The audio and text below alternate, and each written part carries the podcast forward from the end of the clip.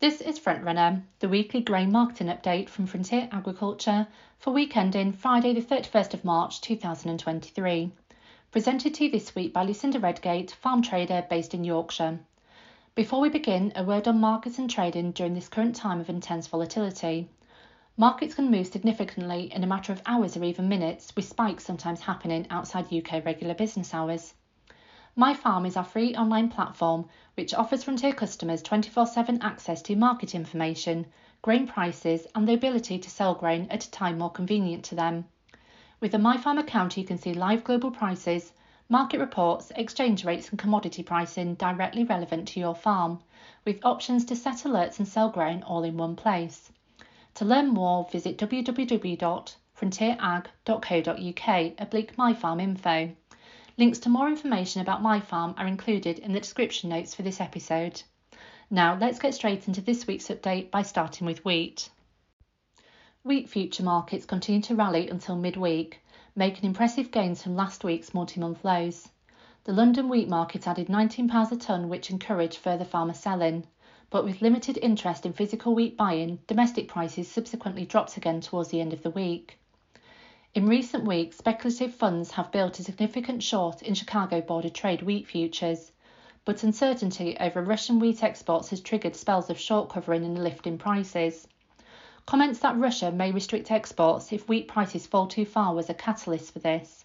Although this was denied, it was suggested that traders were asked not to sell Russian wheat for export below two hundred seventy-five dollars a tonne to ensure Russian farmers were able to cover their costs of production. The future shape of Russian wheat exports were presented with more uncertainty when Cargill announced it would stop handling Russian grain from its export terminal as of July. Viterra, the agricultural network, also said it was planning to stop trading grain in Russia.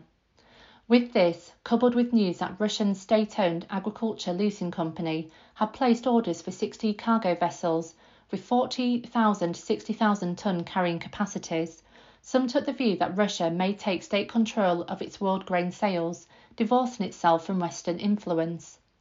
This might make it more difficult for several leading importers to secure the supplies they need from Russia, perhaps turning them to wheat of E U or U S origin instead. The future of Black Sea exports may have some uncertainty, but the current dominance of Black Sea origin grain in world markets is highlighted by the latest statistics for March. Russia is estimated to have shipped four point three million tonnes of wheat during the month, up from two point nine million tonnes in February, and on a par with the season's previous highest exporting months of October and November. Ukraine says it will have shipped five point one million tonnes of grain in March.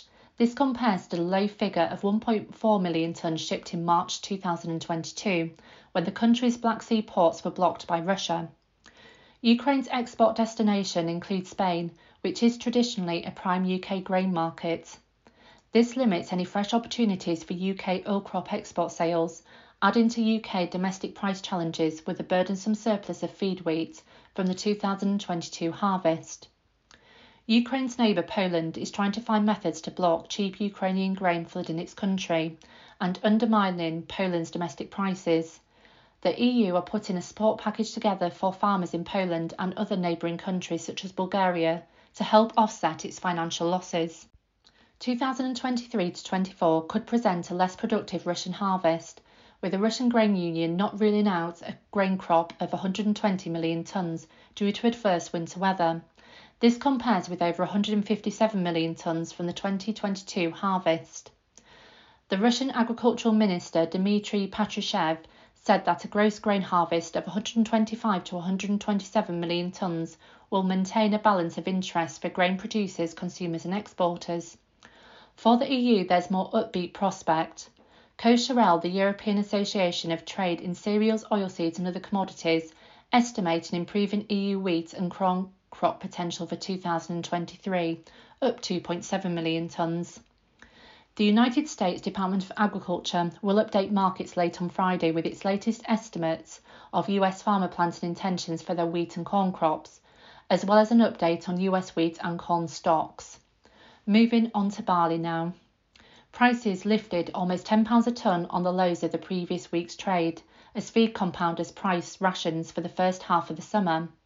it seems that there is enough uncertainty around the world for wheat and corn futures shorts on various exchanges to buy in some of their short positions.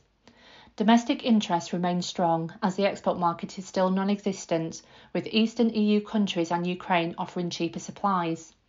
It's believed that very little trade is taking place as demand is still muted from the U K's usual customers, Spain and Ireland. Malting barley is trading at around two hundred twenty to two hundred twenty-five pounds a tonne ex-farm, which still represents about forty-five to fifty pounds a tonne premium over feed barley prices. Demand from the domestic market and the E U is minimal at present as they're well covered. These values represent a discount to autumn new crop values of fifteen pounds a tonne. Spring barley sowings have not progressed over the last week due to rainfall of approximately fifteen to forty-five mil across the U K. England still has around twenty percent left to sow and Scotland seventy-five percent. While this is not late in Scotland, central and southern England would now benefit from a dry spell so sowing can be completed, which is forecast from Sunday. Even though prices have risen fifteen pounds a tonne from the lows of last week, growers have not sold much into the rally by Wednesday. This may be due to production cost fears and it being too early for growers to commit more. However, crops look good in the E U, apart from Spain, where there may be more issues if rain doesn't fall by the end of April. Looking at oilseed rape now. A well overdue rebound in rapeseed values began last week, after fresh news of China buying E U rapeseed oil circulated. This brought much needed confidence into the market after a period of thirteen consecutive down days. This new business with China spurred previously absent domestic oil buyers into engaging with the market again, and consequently gave crushers reason to buy more seed. In addition to this, English ex-farm values reached four hundred pounds a tonne again, which prompted further farm selling of rapeseed, which appeared to be more abundant than usual. This upward movement continued throughout the week as participants in the market filled their orders.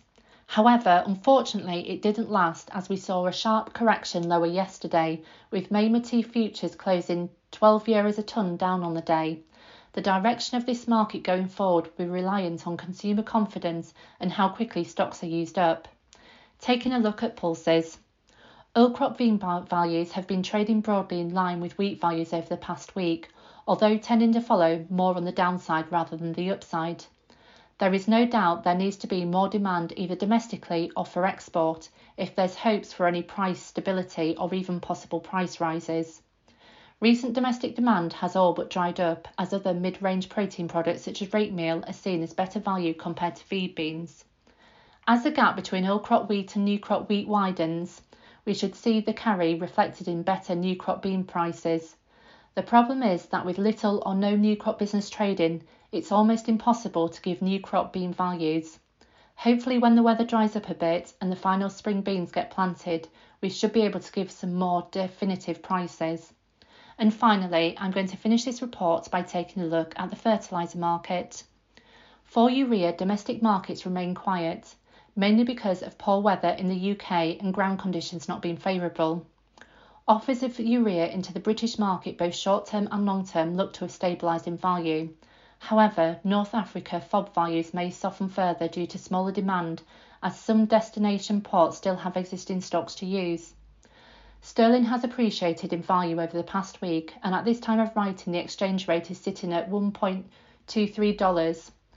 Gas values are also showing some signs of stabilisation, sitting at one pound and nine pence a therm. Ammonium nitrate values are stable on nearby positions. The further into spring we get, the closer we will be to knowing the new season values from May or June onwards. For liquid, spring progress remains lacklustre due to ground conditions and unsettled weather, but we would urge all our growers to keep ensuring their tanks are full, especially if there is a rush to get applications done when conditions allow. For anyone requiring additional top-up product when spring contracts are delivered, we would advise speaking to your local Frontier contact to discuss. Please also keep the Easter weekend in mind as sites may be working or on restricted hours or closed. As mentioned in early reports, potash offers were showing signs of weakness and fresh offers will reflect some softening in value into next week and beyond. Long-term weakness remains in the market and if world events don't flare up too much, new season purchases should offer some comfort going forward. Phosphates are also showing signs of continuous weakness. but these may not be reflected in pricing in the immediate weeks. Suppliers have been reluctant buyers of cargoes of all straits due to the reduced demand this year. It remains paramount that growers buy now to ensure timely deliveries but also expect delays. This was Frontrunner for week ending the thirty-first of March two thousand twenty-three. If you'd like help with any aspect of your grain marketing, please get in touch by visiting our website at w w w dot frontier ag dot co dot u k, or if you're a customer, you can speak to your local Frontier contact. Don't forget, all Frontier customers have free access to online grain trading and live twenty-four hour market pricing through MyFarm. Links to more information as well as to our blog and socials can be found in the description notes for this episode. Thank you for listening.